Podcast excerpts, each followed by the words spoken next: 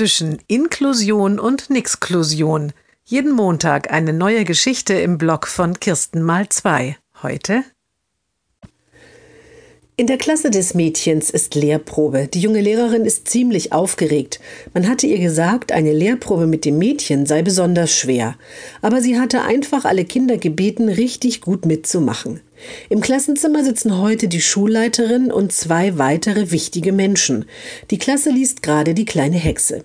Die Lehrerin hat dazu viel vorbereitet. Die Kinder teilen sich in Gruppen auf. Sie schreiben zusammen eine Hexenzeitung. Jede Gruppe macht eine eigene Seite auf einem Plakat. Das Mädchen kann noch nicht viel lesen und schreiben, also schneidet es die passenden Bilder aus. Dann ist gemeinsame Redaktionssitzung. Die Kinder lesen sich gegenseitig ihre Zeitungsseiten vor. Auch das Mädchen liest zwei Überschriften. Am Ende singen sie alle zusammen das Hexenlied.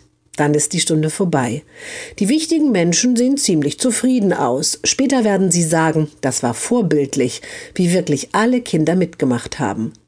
Bevor die Lehrerin mit den anderen Erwachsenen aus der Klasse geht, kommt noch eine Schülerin auf sie zu. Du, sagt sie, können wir jetzt jedes Mal so schönen Deutschunterricht machen?